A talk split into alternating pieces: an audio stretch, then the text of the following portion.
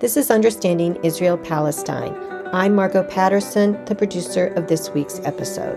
I'll be speaking to international law expert Richard Falk, but first, news briefs. Thousands of Israelis demonstrated January 14th in Tel Aviv and other cities against the new Israeli government's plan to weaken the Israeli Supreme Court. The plan would reduce the Supreme Court's ability to revoke laws passed by Parliament and would give the government control over the appointment of judges. The president of the Israeli Supreme Court warned that the plan aimed at crushing the independent judiciary and, if implemented, will deal a fatal blow to the country's democracy. Over 90 countries have urged Israel to end punitive measures taken against Palestinians in retaliation for a UN General Assembly vote on December 30th, referring Israel to the International Court of Justice.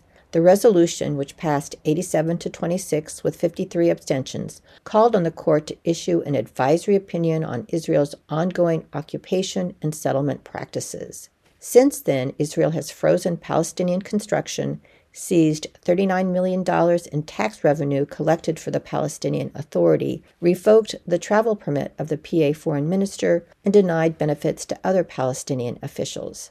Seeking an advisory opinion of the ICJ cannot and should not be a cause of punitive measures for anybody, anytime, Denmark's UN mission said. A statement released January 16th called on Israel to lift sanctions on the Palestinians.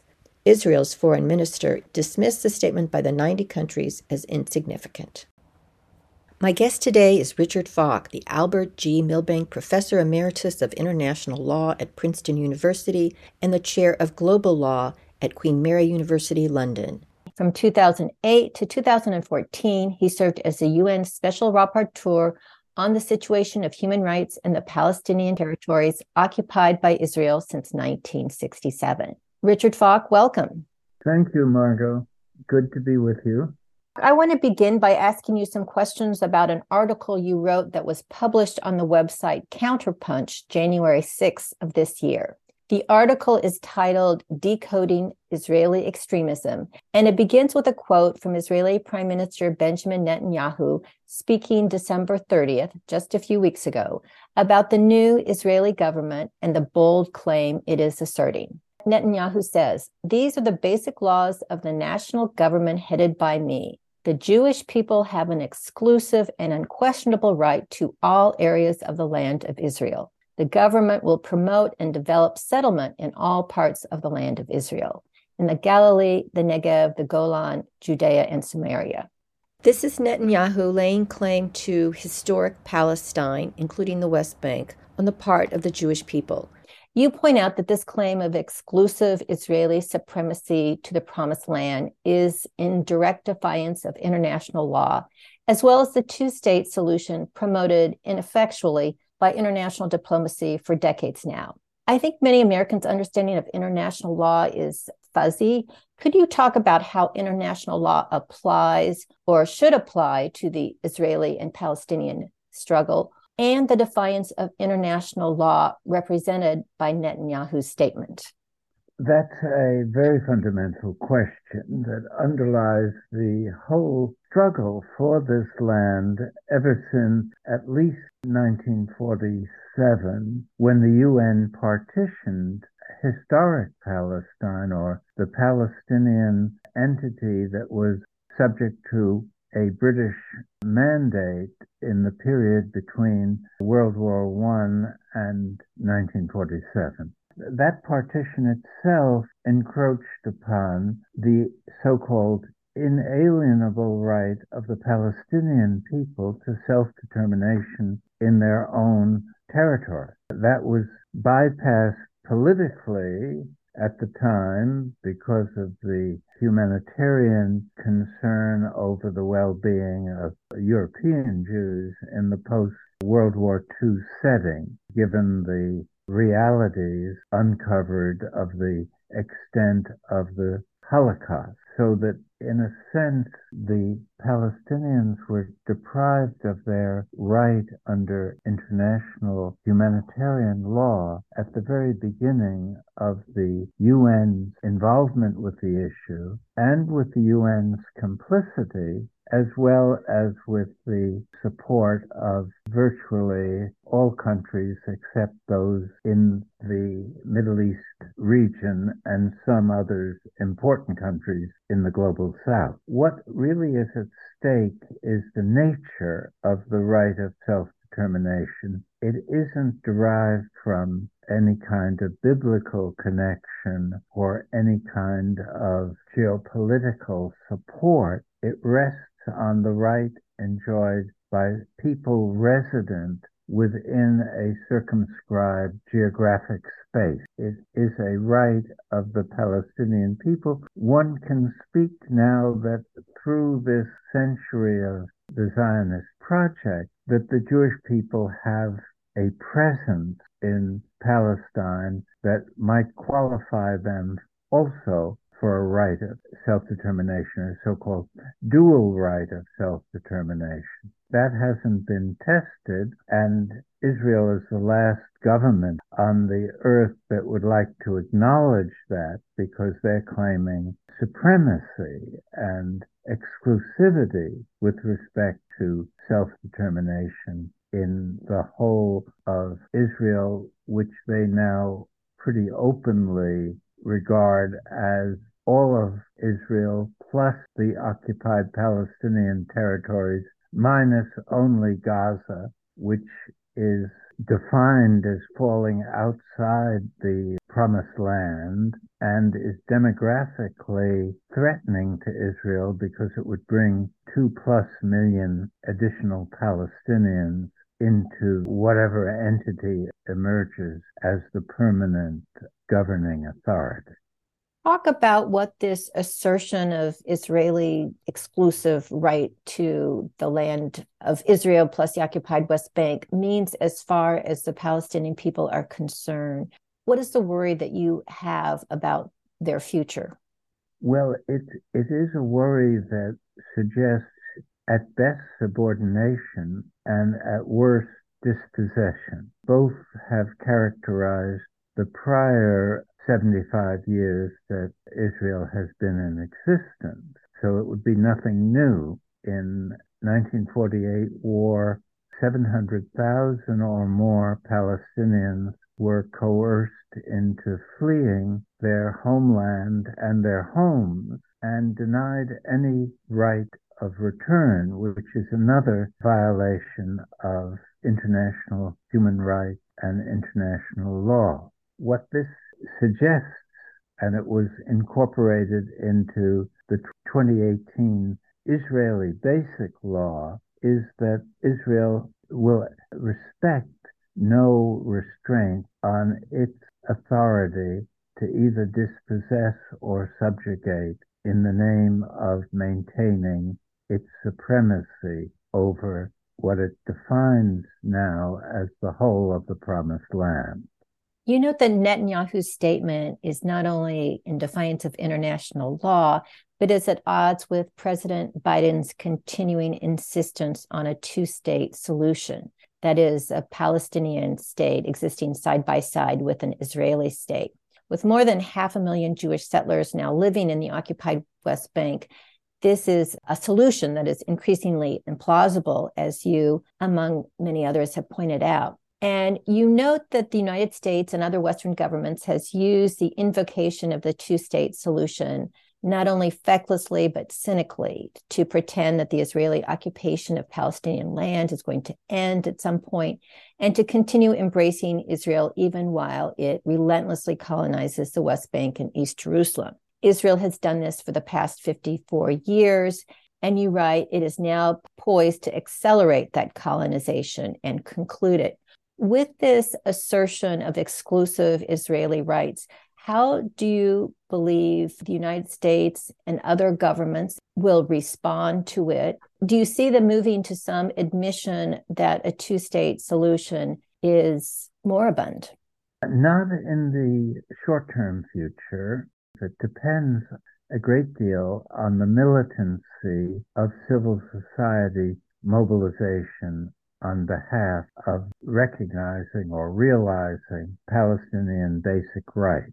Civil society in the West has come a long way in the last five, six years by giving high credibility to the allegations that with respect to the Palestinians, Israel is maintaining an apartheid regime. Human Rights Watch, Amnesty International, the Regional Economic and Social Council for West Asia of the UN all have published and released very detailed reports on the policies and practices on which they base the conclusion that Israel is guilty of committing the crime of apartheid.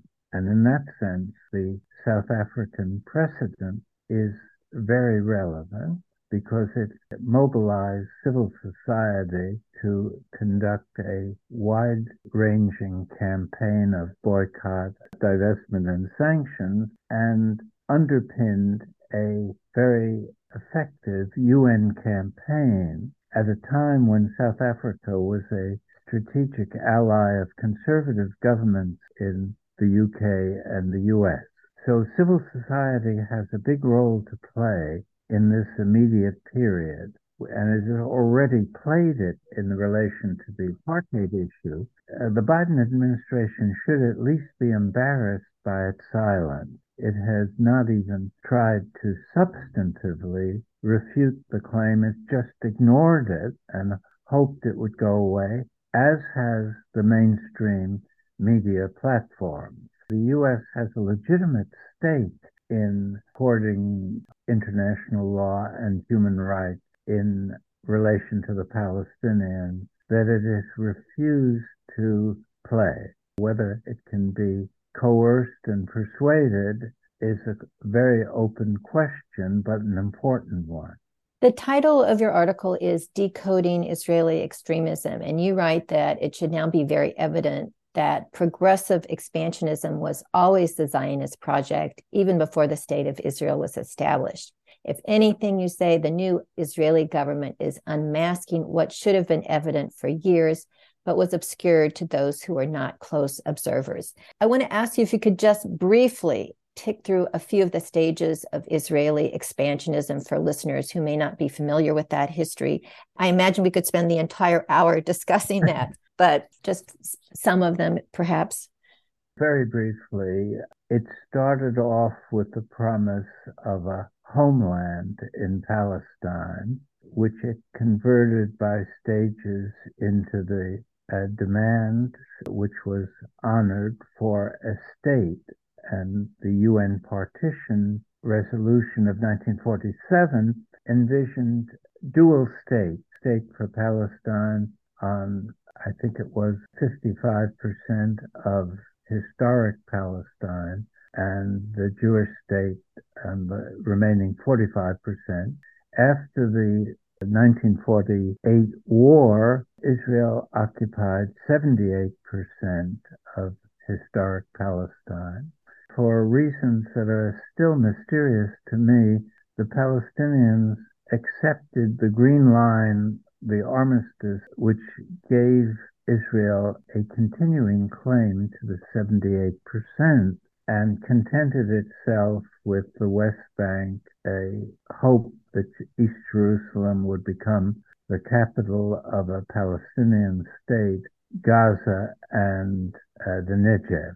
Through time, even this part of Palestine has been significantly penetrated by the settlement phenomena that you referred to earlier, which has produced in that 22% left over to the Palestinians an unlawful Israeli presence of over a half million settlers who are committed to not leaving the settlement under any conditions. Settlement in occupied territory is considered a violation of Article 47 of, of international humanitarian law as set forth in the Fourth Geneva Convention. And so it's unlawful at its base. And earlier, the U.S. even supported this interpretation of international law but used very tame language such as the settlements are unhelpful in the pursuit of peace with the Palestinians. Subsequent to the settlements was the incorporation of the whole of Jerusalem as the eternal capital of the state of Israel, as an undivided city that was expanded territorially after the 1967 war. Subsequent to that was this gradual move toward the Jewish people having the exclusive right to self determination in the entirety of the Promised Land, which incorporated all but Gaza of occupied Palestine. Those are, the, I think, the main steps if you're just tuning in, this is Understanding Israel Palestine. I'm Margot Patterson, and I'm talking to Richard Falk, professor of international law and former UN Special Rapporteur on Human Rights in Occupied Palestine. You write throughout the 20th century, the process of progressive expansionism was hidden from public view by a combination of Israeli domination of the public narrative and U.S. complicity which deceived especially diaspora Zionists by assuming that Israel was open to a political compromise and that it was the Palestinians who were resisting a diplomatic outcome. Such an interpretation of the stalemate was always misleading. Let me ask you about U.S. complicity in what you describe. The United States has time and again used its veto in the UN Security Council to subvert international law as it applies to Israel and Palestine. Was this complicity as strategic as you suggest Israeli policy was over the past 70 plus years, or more a matter of situational weakness and fecklessness on the part of US administrations, reluctant to confront a strong interest group, or was it some combination of both?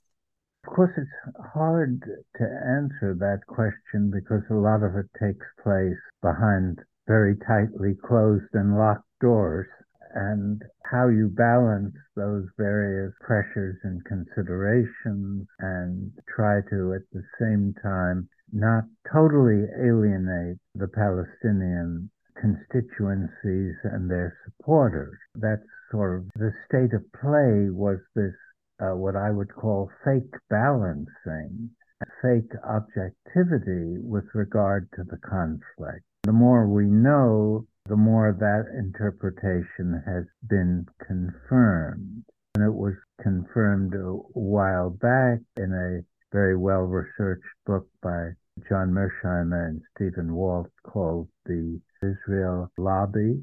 They were denounced as authoring an anti Semitic book by pointing out the reality.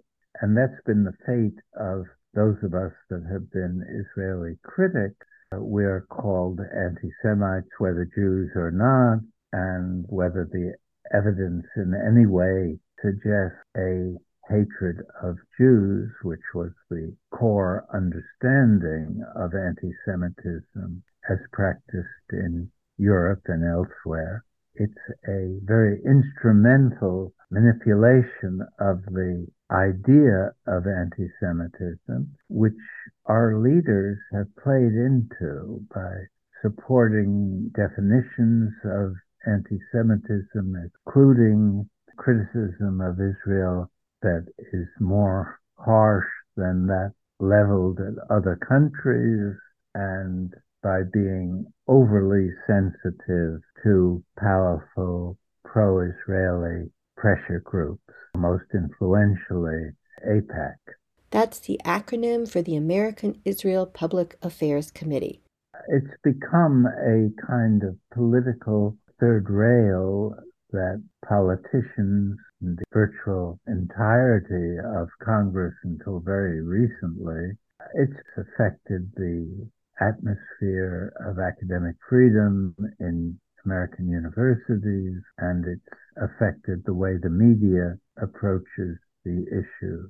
It's a tribute to the success of the way in which Israel and its most ardent supporters have been able to control the political discourse, but they're losing that control, in my judgment, in the last uh, five to six years. That's the optimistic way of seeing these recent trends.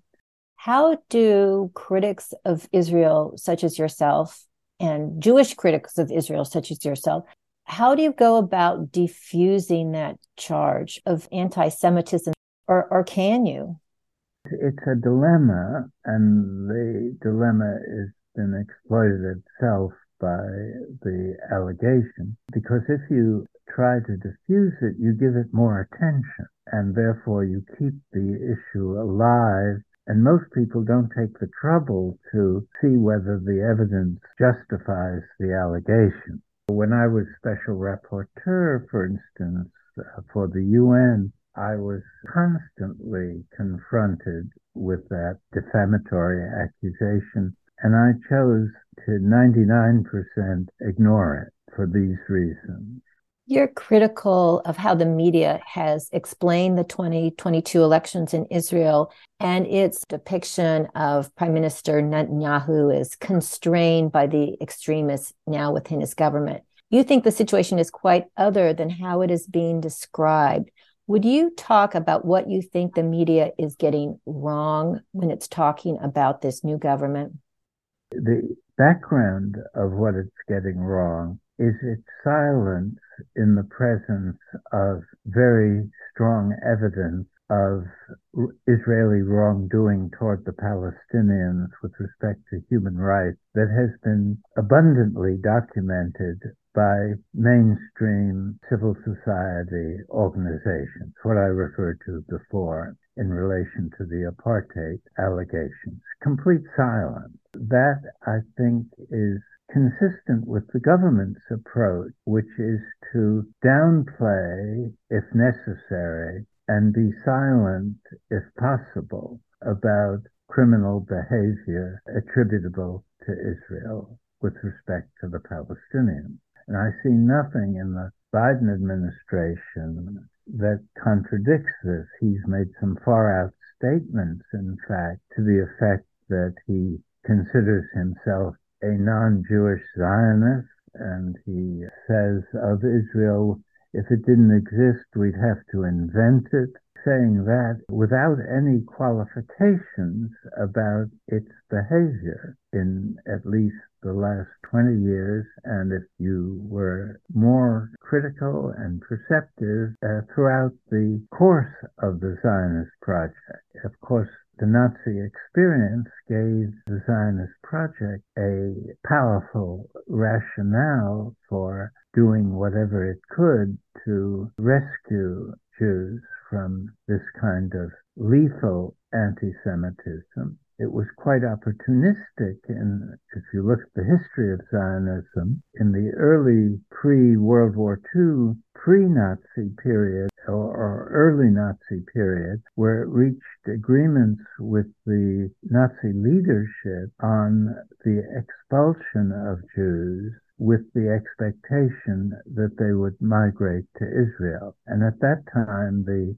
priority of the Zionist project was to create a balance between Jews and Arabs living in Palestine. Because at the time, the Balfour Declaration, which was the first victory for the World Zionist movement and affirmed a British pledge to support the establishment of a Jewish homeland, the Jewish population of Palestine was under 10%. You couldn't have, as the Zionist project evolved, a democratic and Jewish state without getting rid of a lot of Palestinians. And that's always been part of the dilemma facing Jewish Israeli leaders. How do you stay democratic and yet affirm the supremacy of the Jewish people. As they've grown more powerful from a security perspective, they've become more and more open about weighting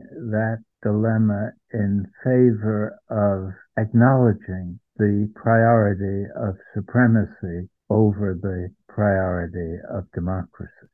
In your article, you suggest that these new extremist parties in the governing coalition, the Jewish Power Party and Religious Zionism Party, are very useful allies for Netanyahu, that they will enable him to proceed to the conclusion of the Zionist project, that they are not, in fact, encumbrances upon him as sometimes they've been presented, but opportunities. Could you talk a little bit more about that?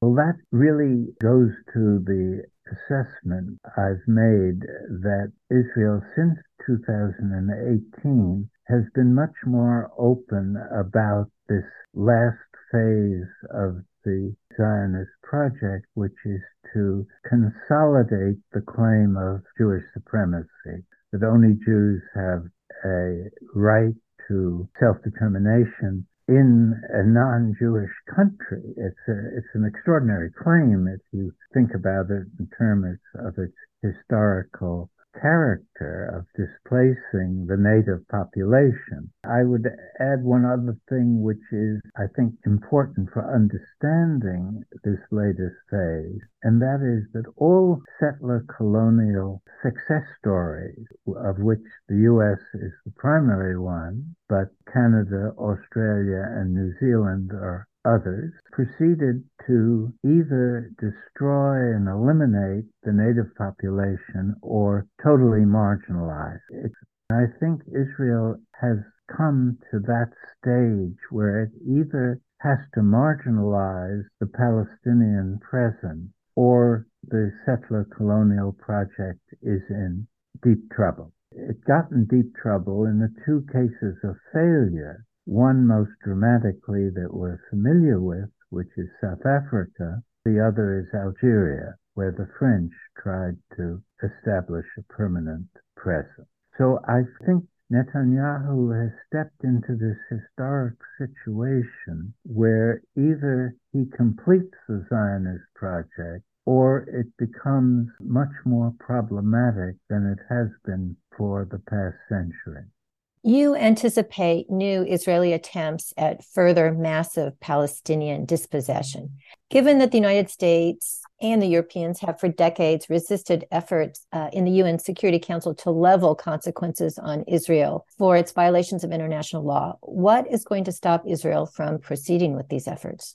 The Israelis hope nothing will stop them. And I think the hardcore diaspora support in Jewish communities shares that view. Increasingly, my experience is that the liberal Jews, uh, which are powerful in the U.S., are split. They really don't like this latest phase of Israeli Zionist evolution to come to the surface. They're either being silent as they haven't been before, or actually have joined organizations like Jewish Voice of Peace that are overtly opposed to what is going on in Israel and have at least recently favored a sustainable and just peace that involved sharing Palestine with the Palestinian people and rejects the notion of dominance and exclusivity. That was Richard Falk, former UN Special Rapporteur on Human Rights in Occupied Palestine and an expert on international law. This is Understanding Israel Palestine. To hear a full recording of today's episode, you can check out our podcast or go to our program page on the KKFI website at kkfi.org and listen to us online.